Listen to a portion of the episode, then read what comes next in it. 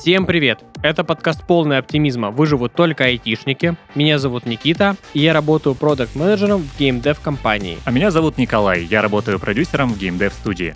В выпусках этого подкаста мы будем разбирать тренды, проблемы и детали развития рынка IT в России и в мире. Этот подкаст мы пишем в студии Red Barn.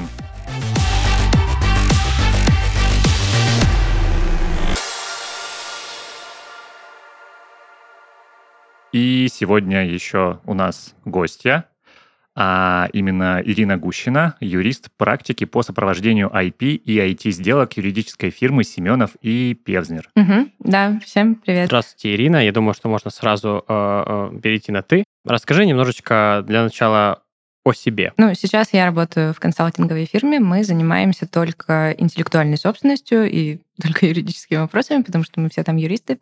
А до этого я работала несколько лет в довольно крупной игровой компании, которая была зарубежной, сейчас в России ее больше нет, к сожалению.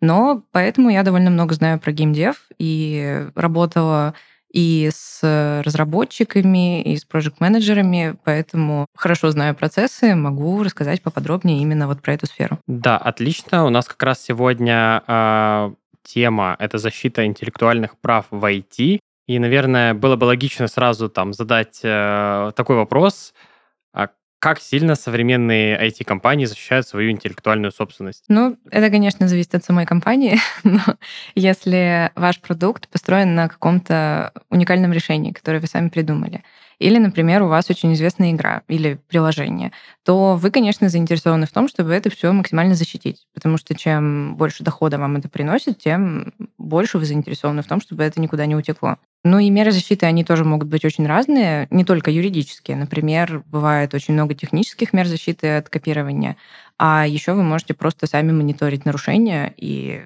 ну, вам никакой юрист для этого не нужен. Но помимо этого вы можете, например, регистрировать товарные знаки, патентовать что-нибудь, защищать свое авторское право, и для этого вам нужны юристы. Или нужно хорошо знать, как это работает самому. Тогда такой еще вопрос. А что вообще можно защитить, кроме товарного знака?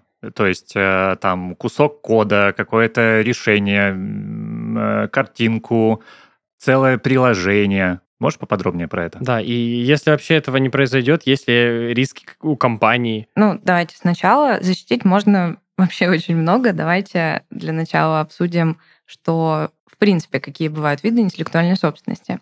А, есть объекты, которые охраняются авторским правом и смежными правами.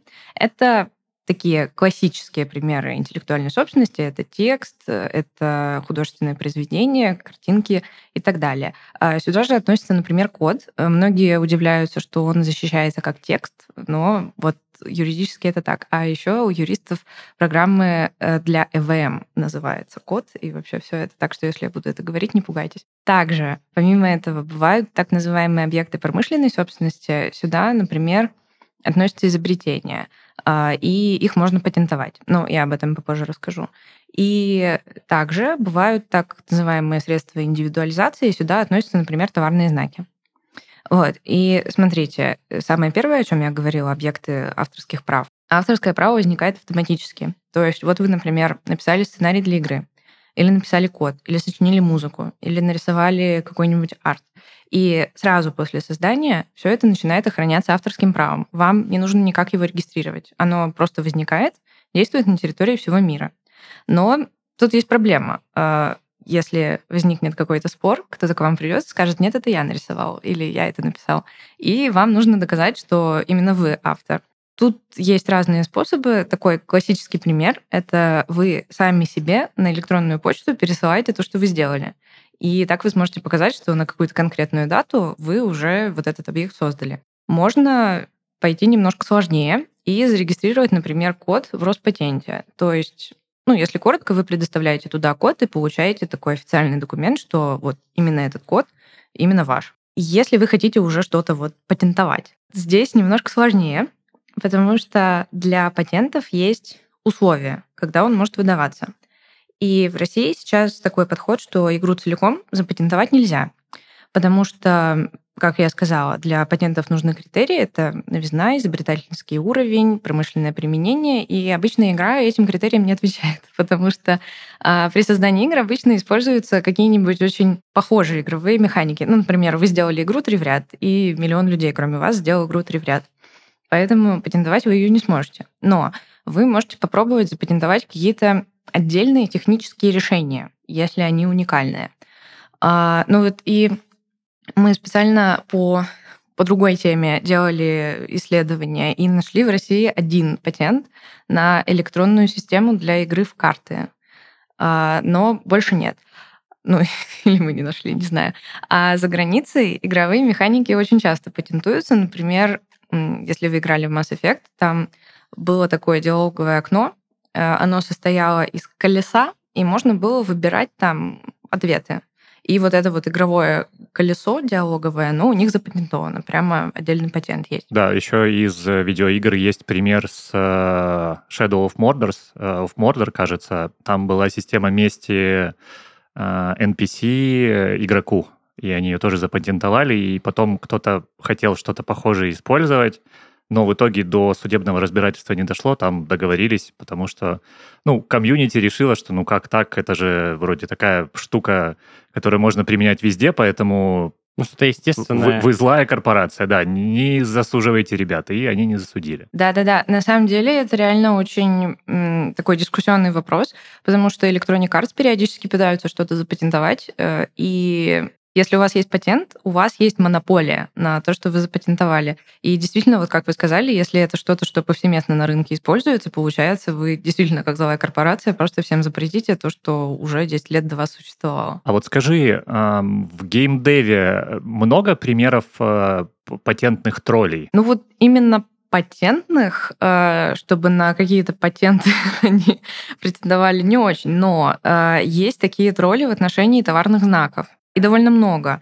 Э, поэтому, если вы, например, игру еще не выпустили, и всем рассказали, как она будет называться, то реально есть риски, что вот эти вот патентные тролли зарегистрируют доменное имя на вот ну, такое название игры, как вы хотите, и потом придется с ними разбираться. Угу. Буквально недавно такой был случай с э, отечественными разработчиками, когда они э, в Стиме уже создали страницу игры, там выложили а, трейлер. Before, которые? Я не помню уже их название сейчас, но да, им потом пришлось через какое-то время э, там закрыть страницу и чуть ли не отложить разработку, потому что кто-то появился и сказал, что «О, это наш товарный знак». Угу. Да, да, бывает такое. Ну вот я знаю, в, в январе этого года, кажется, была точно такая же история, может, вы про нее говорите. Да, да, да, а, скорее всего. Вот это вот The Day Before. И там, по-моему, приложение с календарем уже использовало этот товарный знак, то есть даже угу. не игра. Ну да. Ну, с точки зрения э, патента и там э, регистри... зарегистрированного товарного знака все равно. Ну да, же. просто проверить надо а, было. не, ну по идее, с точки зрения патента, наверное, важно. Ну, дублирует функционал или нет. Я не помню, там что-то есть же, да, такое? Ну, то есть еще рассматривается, насколько пересекаются два вот этих пункта, ну, два приложения. Угу. Ну, просто вот эти товарные знаки, вы их регистрируете не, не вообще для всего, а вы, когда заявку подаете, вы пишете Э, это называется какие классы э, продуктов, товаров и услуг. И все-все-все возможные виды товаров и услуг объединены в такой единый международный классификатор. И, э, ну, если коротко, например, вы можете назвать игру, допустим, микрофон, да, окей, вот, и вы регистрируете этот товарный знак для игр только. Вот. А, например, где-то независимо существует уже какой-то другой товарный знак, но он зарегистрирован не для игр, а там для, для промышленности, да, и они производят микрофоны. И если у вас никаких пересечений нет, то все ок. А вот скажу, э, ну, у нас есть такая добрая традиция практически в каждом выпуске упоминать Apple и Китай. А, а если для патентов товарных знаков важны категории, то почему Apple сейчас э, открыли крестовый поход на все компании, у которых э, эмблема в виде яблока, и начали вот эту, собственно, ну, яблоко себе отжимать, грубо говоря. То есть так можно? Ну, это опять такая злая корпорация получается. Но э, в любом случае я уверена, что у Apple есть юристы, которые это все предварительно проверили, и, ну, безосновательно-то они это делать не могут, значит, есть какие-то пересечения. Ну, очень редко бывает, что товарные знаки регистрируют прямо вот для одной конкретной услуги или одного товара, потому что вы начинаете развиваться и думаете такие, вот так, мы будем делать игры, а может быть, мы будем еще мерч выпускать. Если мы хотим этот товарный знак еще на мерче использовать, тогда надо зарегистрировать еще вот под те услуги, которые для выпуска ну, как физических товаров, да, это уже другой класс регистрации. И вот так вот можно проверять, и наверняка какие-то пересечения будут. Слушай, ну мы совсем чуть-чуть э, поговорили, а уже так много каких-то тонкостей и всего вот этого кажется сложного. Скажи, с чего вообще нужно начинать компаниям, которые хотят э, защитить свои интеллектуальные права? Куда обращаться? Какие нужны документы? Я думаю, здесь нужно начать с системности. Понять, какие права у вас в принципе есть, на что, на какие объекты, собрать вот это все и понять, э, что вы вообще можете с этим сделать. Ну, то есть вот патентовать, например, э, сложно, долго и, возможно, незачем, но вы можете выбрать, э, какие у вас есть потенциальные товарные знаки. Как товарные знаки можно зарегистрировать довольно много всего, на самом деле. Э, название игры, а, логотип. Можно зарегистрировать отдельные иконки. Ну, вы знаете, когда выкладываете игру на сторы, там иногда меняют иконки, а, которые в поиске отображаются. Можно каких-нибудь узнаваемых персонажей. А, Все вот это выбираете и можете зарегистрировать как товарные знаки. Возможно, это для вас и не актуально. То есть если у компании такая тактика, что вы выпускаете по 10 гиперказуалок каждый месяц, то тогда смысл товарные знаки регистрировать. Но если у вас какой-то проект, над которым вы долго работали, инвестировали в него деньги, силы, то тогда да, стоит задуматься. Но вот куда идти, какие документы нужны, тут в двух словах не рассказать. Но вот если это товарные знаки, то это довольно долго. Регистрация занимает где-то 8 месяцев. И вы не можете просто документы собрать, принести в Роспатент и радостно ждать. А вам нужно сначала проверить, есть ли уже похожий товарный знак. Вот как мы обсудили, что, может быть, окажется, что кто-то уже и зарегистрировал точно такую же там, фразу или очень похожее что-то. Вы можете это сами проверить по открытым базам, но часто они не содержат полной информации, поэтому лучше привлекать э, патентных поверенных. Это специальные люди, которые в этом разбираются, и у них есть доступ к специальным базам. Там они проводят проверку, дают рекомендации, если уже что-то похожее есть. Вот. Потом вы идете, платите госпошлину. Она платится в несколько частей. Суммарно это выходит где-то 30-40 тысяч рублей. Зависит от того, насколько много товаров, услуг вы хотите выбрать, которые будут использоваться потом.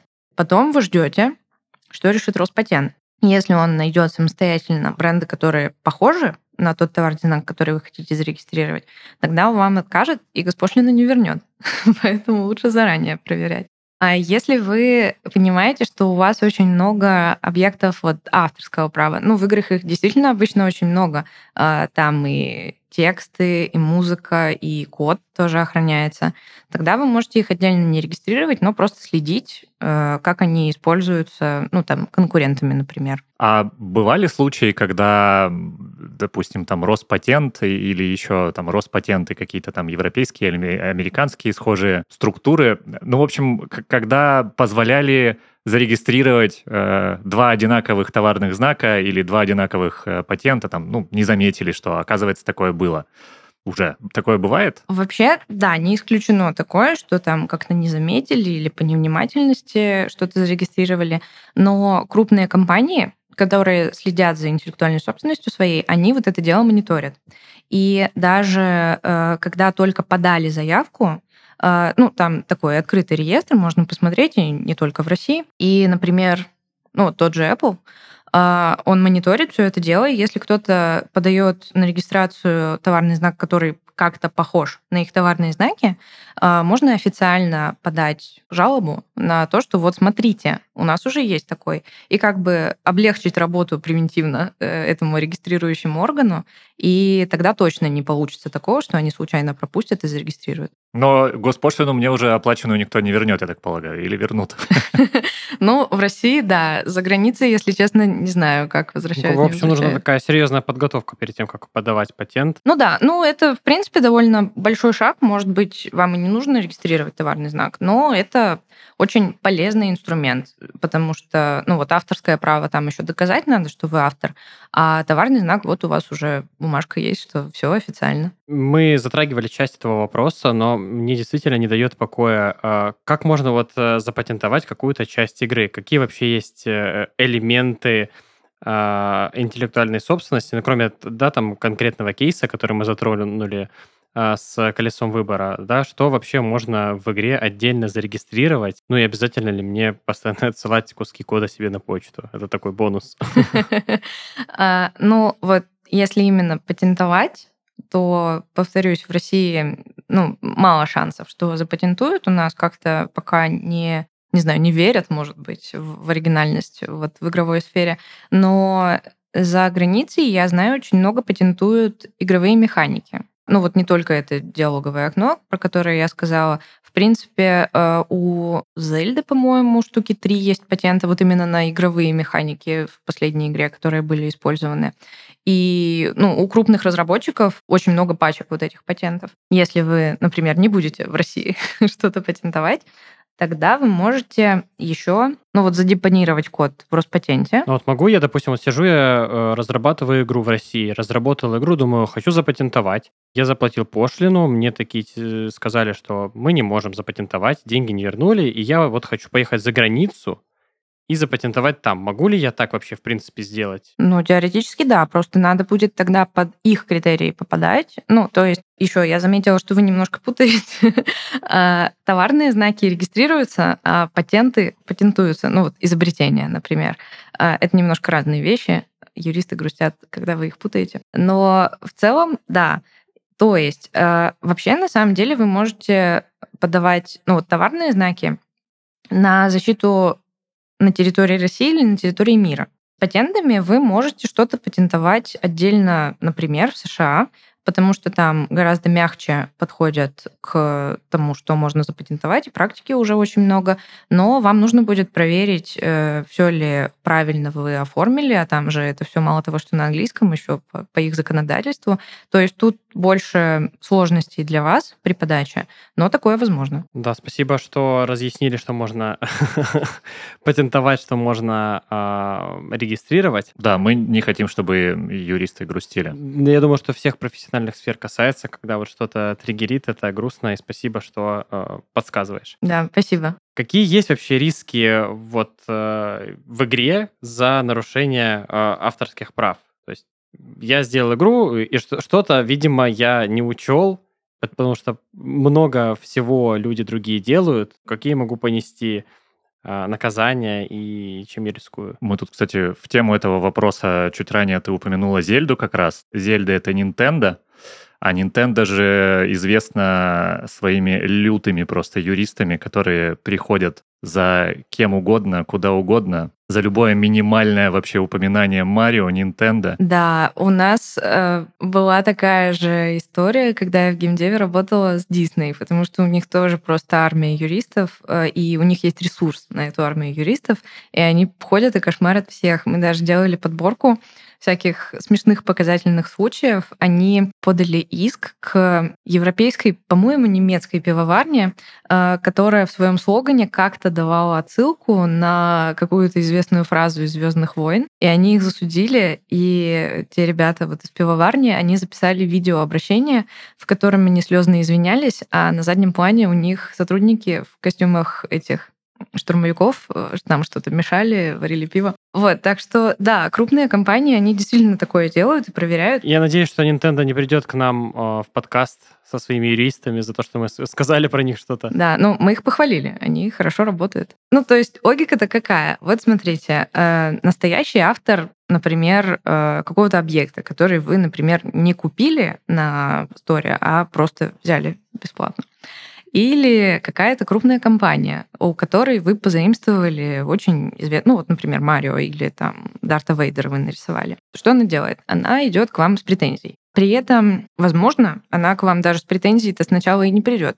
Но если придет, это даже хорошо, потому что вы можете урегулировать этот вопрос сами, полюбовно, и, например, просто удалить этот объект, который там не устроил или нарушил что-то. Риск номер два – это вот компания может обратиться в суд и с вас взыскать э, ну, компенсацию или убытки, в общем, деньги какие-то. Или вариант второй. Они могут обратиться на ту площадку, где у вас игра размещена, и заполнить специальную форму. Ну, вы знаете, наверное, да, жалобы на плагиат. Вот. И тут тогда получится, что вашу игру могут заблокировать или удалить оттуда. И это тоже проблема, потому что вы ну, и доходы потеряете, что у вас игра там размещаться не будет, и вам придется объяснять, что вы-то на самом деле правы. Ну, может быть, нарушения это и не было, а, но это уже вам нужно будет доказывать отдельно. То есть сначала блокируют, а потом разбираются? Ну, зависит от того, как они решат действовать. Мы же не знаем точно. Удивительно, что за последний год, наверное, мы были свидетелями практически всего, о чем мы сегодня говорим, потому что вот буквально в начале этого года был прецедент с игрой Dark and Darker, когда ребята выпустили в Steam игру в раннем доступе, потом э, пришла огромная корпорация Nexon и сказала, что, ребята, вы же все украли у нас. И игру блокнули в Steam сразу же, и там до сих пор идет судебное разбирательство, вроде бы еще не закончилось. Да, да, там площадки удобнее это заблокировать сразу, потому что, ну, с них-то взятки гладкие, они просто посредник. И они проблем иметь не хотят. А если они долго удалять не будут, тогда и к ним могут с претензиями прийти, что что это вы тут так долго не реагируете. Вот, поэтому обычно площадки просто реактивно это все удаляют, если видят, что ну, действительно основание какое-то есть, а дальше вы уже сами разбираетесь. Слушай, а как думаешь, э, вот э, в настоящее время Россия ли в плане геймдева не оказалась в таком каком-то сером поле в плане соблюдения авторских прав и э, вот этого законодательства, потому что, например, не недавно вот этот рекламный баннер Diablo 4, который э, разместили в Москве, в Петербурге, в Казани, если я правильно помню. И это явно делали не Blizzard. То есть просто кто-то вот использовал идею оригинального рекламного баннера, использовал товарный знак, и вряд ли Blizzard что-то сделали по этому поводу и вообще что-то смогут сделать. Да, тут такой э, тонкий вопрос. Была вот сразу после начала, э, когда в 2022 году, такая практика, что вот у нас как раз дело было правообладатель свинки Пеппы. Э, обратился в суд, потому что продавали контрафактные товары со свинкой Пеппой. И суд сказал, что правообладатель, а он из Британии, э, находится в недружественной стране, и вообще мы, значит, ваши права интеллектуальные защищать не будем, потому что вы недружественные. Но вот такая позиция, она очень недолго существовала. Удалось все-таки, мне кажется, правильно перейти к такому подходу, что все-таки интеллектуальные права не перестали существовать. И если было нарушение, значит, это плохо. Ну, нужно какое-то наказание, да? Сейчас проблема в том, что иностранные правообладатели просто не всегда хотят связываться с Россией, потому что не факт, что будет исполнено вот это их судебное решение. Ну и, может быть, просто ввязываться не хотят вообще во все, что связано с Россией. Но в целом сейчас есть суды, ну вот и с 2022 года довольно много, когда иностранные правообладатели вполне успешно свои права защищают. Просто нанимают в России юристов, и они их представляют. Ну, в любом случае, да, а, давайте будем соблюдать законы, и не будем воровать чужие товарные знаки и что и, бы то ни было. И тем более подделывать свинку Пеп.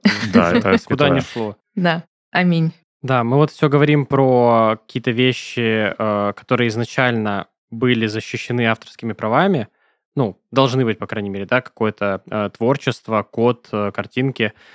Существует же еще такое понятие, как, ну, открытый код. Как защита интеллектуальных прав работает в этой плоскости? И вообще, есть ли она тут? Да, она есть. Вообще, правда, вот есть такое мнение, что если что-то бесплатное, значит, оно не охраняется. Это неправда. Ну вот, в случае с open source лицензиями это отчасти зависит от того, какой вид лицензии распространяется на код. Э, ну, есть, я думаю, вам тут ничего нового не расскажу, лицензии, которые вам разрешают вообще все, что угодно делать. Есть такие ограничительные лицензии, которые ну вот, например, GPL-лицензии, они требуют, чтобы весь код, куда они входят, распространялся на их же условиях. Тоже был бесплатный. И даже если лицензия вам разрешает делать что угодно, в большинстве случаев вам нужно дать, ну, такой дисклеймер, указание на автора, на условия лицензии, по какой лицензии вы это приобрели.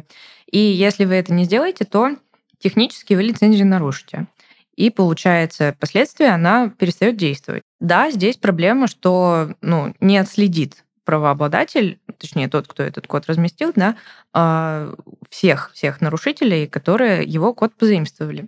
Но это возможно. А, в России тоже судебной практики практически нет, но за рубежом довольно активно судится. Например, вот я сказала про лицензию GPL. Их э, представляет э, компания, которая прямо специально проверяет, кто что использует по GPL-лицензии и продает платно. И я знаю, был суд году в 18 довольно крупный, там судились с производителем корейского ПО, и они платно продавали вот эти какие-то свои пакеты, там что-то офисное, по-моему, было, и добавляли туда элемент, который был как раз вот по open source этой лицензии.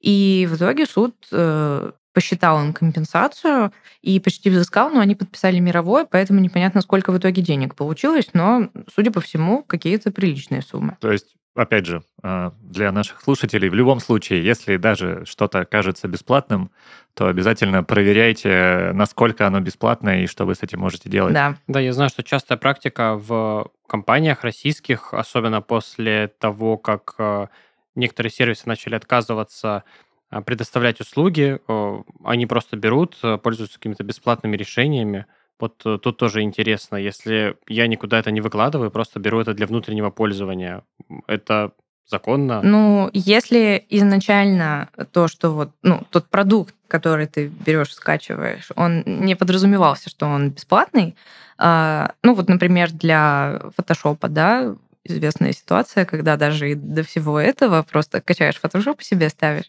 это все равно нарушение, потому что у юристов есть термин использование объекта, и использование — это, в принципе, любые действия. Э, то есть вот вы копируете что-то, вы кому-то передаете.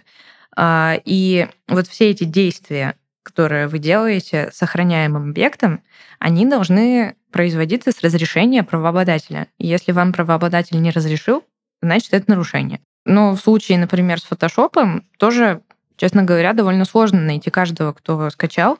А там же надо еще не только найти, но и понять, кому претензии предъявлять. Вы же не можете просто в иск э, написать, ну, там, пользователь с ником Терминатор 006, да? Вам нужно конкретное какое-то лицо написать. Вот, поэтому тут, правда, довольно сложно найти.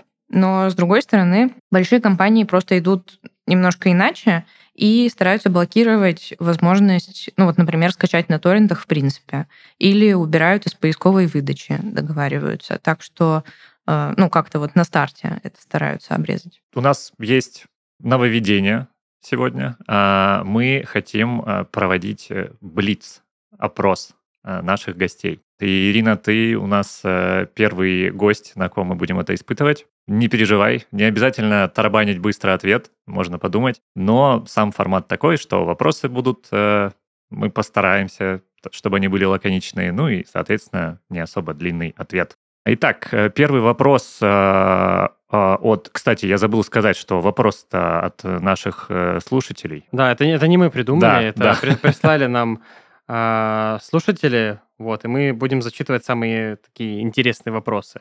Видимо, вопрос от нашего предприимчивого слушателя. Могу ли я заработать на воровстве интеллектуальной собственности? Кажется, у нас в стране пока не относятся к таким кражам всерьез. Какие санкции ждут воришек интеллектуальной собственности? Ну, как сказать, заработать-то можно, но потом правообладатель может на вас заработать. И ну, санкции у нас есть. А, из недавних примеров, например, Максим Ильяхов, может, знаете, автор книги «Пиши, сокращай». У него есть рассылка, э, называется продвинутый курс главреда, кажется. И недавно была история, как другой человек ее скопировал и начал под своим именем продавать. Ну, заработал. А Максим Ильяхов подал в суд и в итоге получил где-то около 700 тысяч рублей компенсации. Так что санкции есть. Второй вопрос Блица. А можно ли защитить э, слоган или логотип? Неужели все слоганы рекламных кампаний защищены законом? Можно защитить. Э, можно и логотипы, и слоганы зарегистрировать как товарные знаки. А, ну и вот слоган, например, зарегистрировано довольно много. Э, «Райское наслаждение», «Рексона никогда не подведет». У мой любимый у КАМАЗа есть зарегистрированный товарный знак «Танки грязи не боятся». Вот. Или недавно «Грустная точка» зарегистрировали.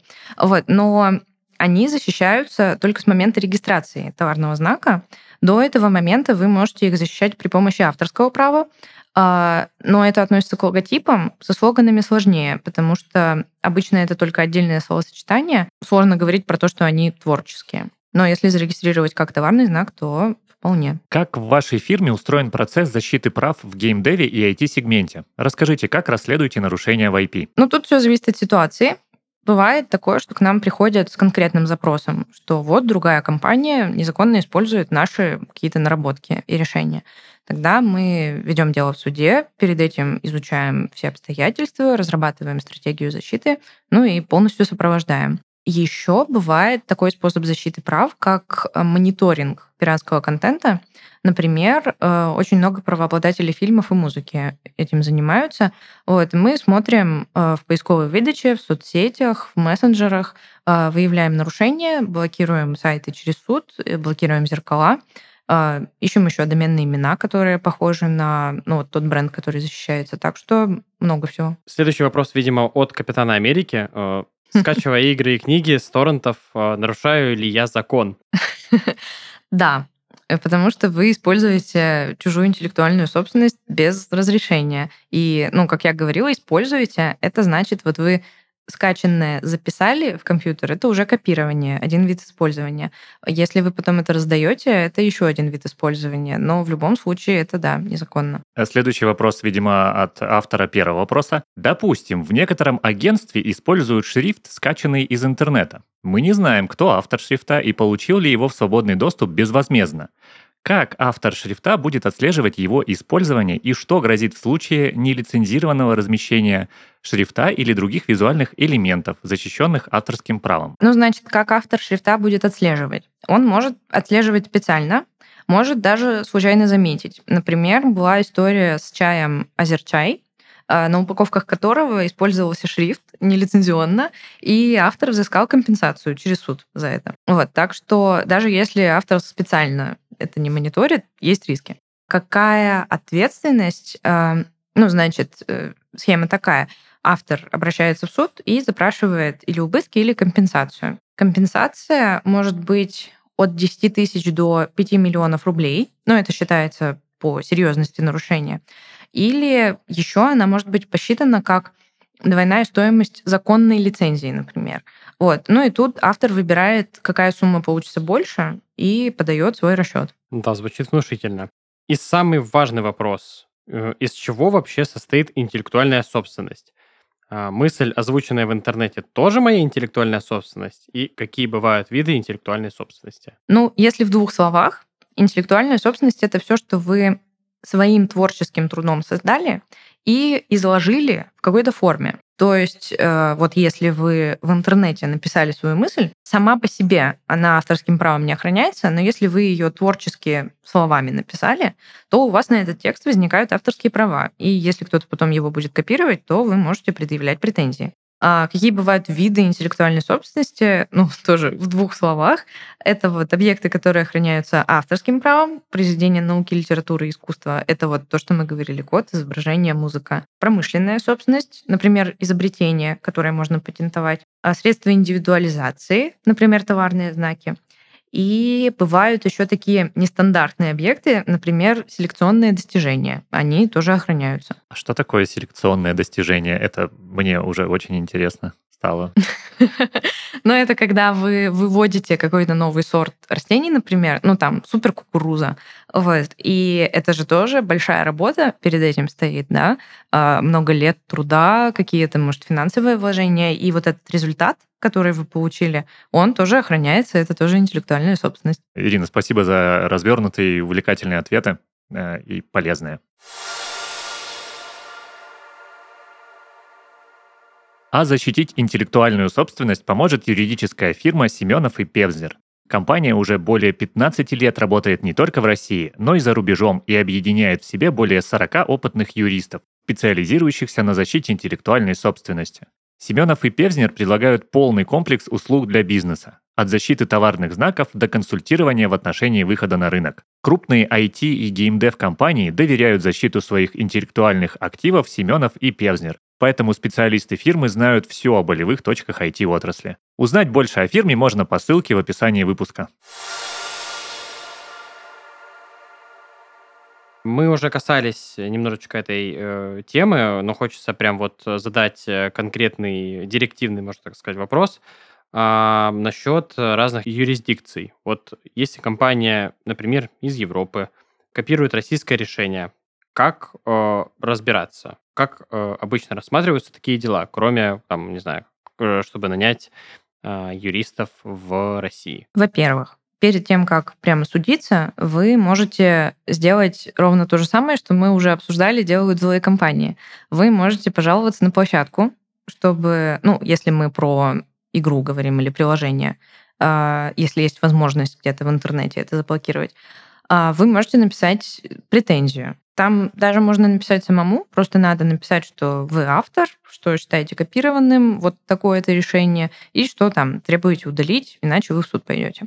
Если вы пойдете в суд, то тут интереснее. Ну вот у нас нарушитель — это компания из Европы, и допустим, что вы компания тоже из России. Вы можете пойти в российский суд, потому что ну, по этой категории споров можно пойти в российский суд. Но тут есть важный момент. Вам нужно проверить, есть ли международный договор, а, об исполнении судебных решений, который подписан между Россией и вот той страной, где иностранная компания-нарушитель находится. Потому что даже если суд в вашу пользу решит э, и вам присудит какие-то деньги, то вам же нужно будет их еще получить, а компания-нарушитель может отказаться их платить добровольно. Вот, и для этого вам нужна такая гарантия в виде международного договора. Ну и в последнее время, в принципе, есть тенденция, что иностранные страны даже при наличии международного договора не исполняют решения российских судов. Как альтернатива, вы можете обратиться в суд туда, где находится вот эта компания, в Европу. А, но здесь для вас будет сложнее участие в суде, потому что, ну, как минимум, нужен будет какой-то представитель, который разбирается но у вас выше шансы получить компенсацию, если ее вам присудят. Ну, если вам смогут ее перевести на российский счет. Но это уже детали. А сможешь поделиться каким-нибудь кейсом э, реальным, как IT-компании удалось вернуть деньги за использование своих э, наработок? А кейс про человека подойдет. У нас вот в компании был случай, когда к нам пришел разработчик э, ПО и говорит, мой бывший работодатель использует то, что я сделал. Вот, и там э, по SaaS-модели размещалось это ПО, и работодатель препятствовал, чтобы вот этот разработчик получил доступ к своей программе, которую он сделал. И мы представляли разработчика, и суд все подтвердил, что действительно он прав, и взыскал компенсацию 23 миллиона рублей. Ну, вполне оптимистично для разработчика. Я думаю, разработчик был рад. Да, я думаю, Такому исходу. Да, звучит хорошо. Такой вопрос. Может быть, какие-то советы и рекомендации, как лучше выстроить работу с э, интеллектуальной собственностью и, в частности, э, работы с аутсорсом? Я считаю, что самое главное это системный подход. То есть вот вы собрали все, что у вас есть, какие объекты интеллектуальной собственности у вас есть. Потом вам надо проверить, все ли права на них у вас есть. Например, особенно, если вы привлекаете каких-то сторонних подрядчиков или вот аутсорсеров, а, то в договорах с ними обязательно должно быть условие, что они вам передают права на то, что они сделали. Если такого условия нет, то потом они могут предъявить вам претензии, как раз вот тот работник бывший, за то, что вы незаконно его вклад используете. Ну и в целом, если вы понимаете, что как-то не особо у вас есть эти права, то можно постараться подписать соглашение вот с теми, кого вы привлекали, если вы понимаете, что ну, реально нужно вам будет это в дальнейшем, да и вообще по юридической красоте. Здесь вы можете привлечь ваших собственных юристов. Можете позвать юристов на аутсорсе, как мы. Например, вот мы периодически делаем такие, это называется IP-аудит. Мы как раз проверяем вот то, что я сказала, что у вас есть, э, все ли права у вас на это есть. Если каких-то договоров не хватает, можем их тоже сделать. Вот. И так как это наша специализация, мы это делаем, возможно, быстрее, чем это могут сделать ваши внутренние юристы. Но, возможно, у вас хорошие внутренние юристы, которые тоже в этом разбираются. Тогда нужно не пренебрегать их советами, подписывать договоры, ну и в целом, наверное, дать себе время на такой процесс, потому что обычно как-то внезапно вспоминают про интеллектуальные права и пытаются за пять минут все собрать. Это сложно, потому что в игре очень много всего, особенно если большой проект. Так что на это нужно время. Я думаю, осталось только напомнить, что у нас сегодня в гостях была э, Ирина Гущина. Это практикующий юрист по сопровождению IP и IT-сделок юридической фирмы Семенов и Перзнер. А еще у Ирины опыт работы в геймдеве был, так что... Да, на самом деле интересное сочетание, Да. и очень интересно послушать, как это работает, потому что ну, я в работе достаточно редко сталкивался с юридической стороной, больше там, не знаю, разработка, игры, а вот э, а, всякие юридические вещи э, проходили мимо меня, и для меня это какая-то магия до сих пор, потому что там достаточно все сложно действительно урегулировать и патентовать и регистрировать. Да, ну я рада, что было интересно. Ха-ха-ха, вы думали, что я пропала? Нет, это не так. Просто Никита, Николай и Ирина обсуждают законы. Я в этом не так хороша. Но это пока что. Подождите несколько лет, и я вам дам развернутый ответ. Что нужно делать, чтобы защитить себя в любом суде. А пока что лучше обращайтесь к специалистам.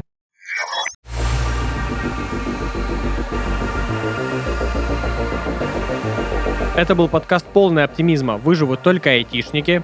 Подписывайтесь на нас на всех платформах, комментируйте и делитесь с друзьями. С вами были Никита и Николай. Всем пока. Всем пока. Люди.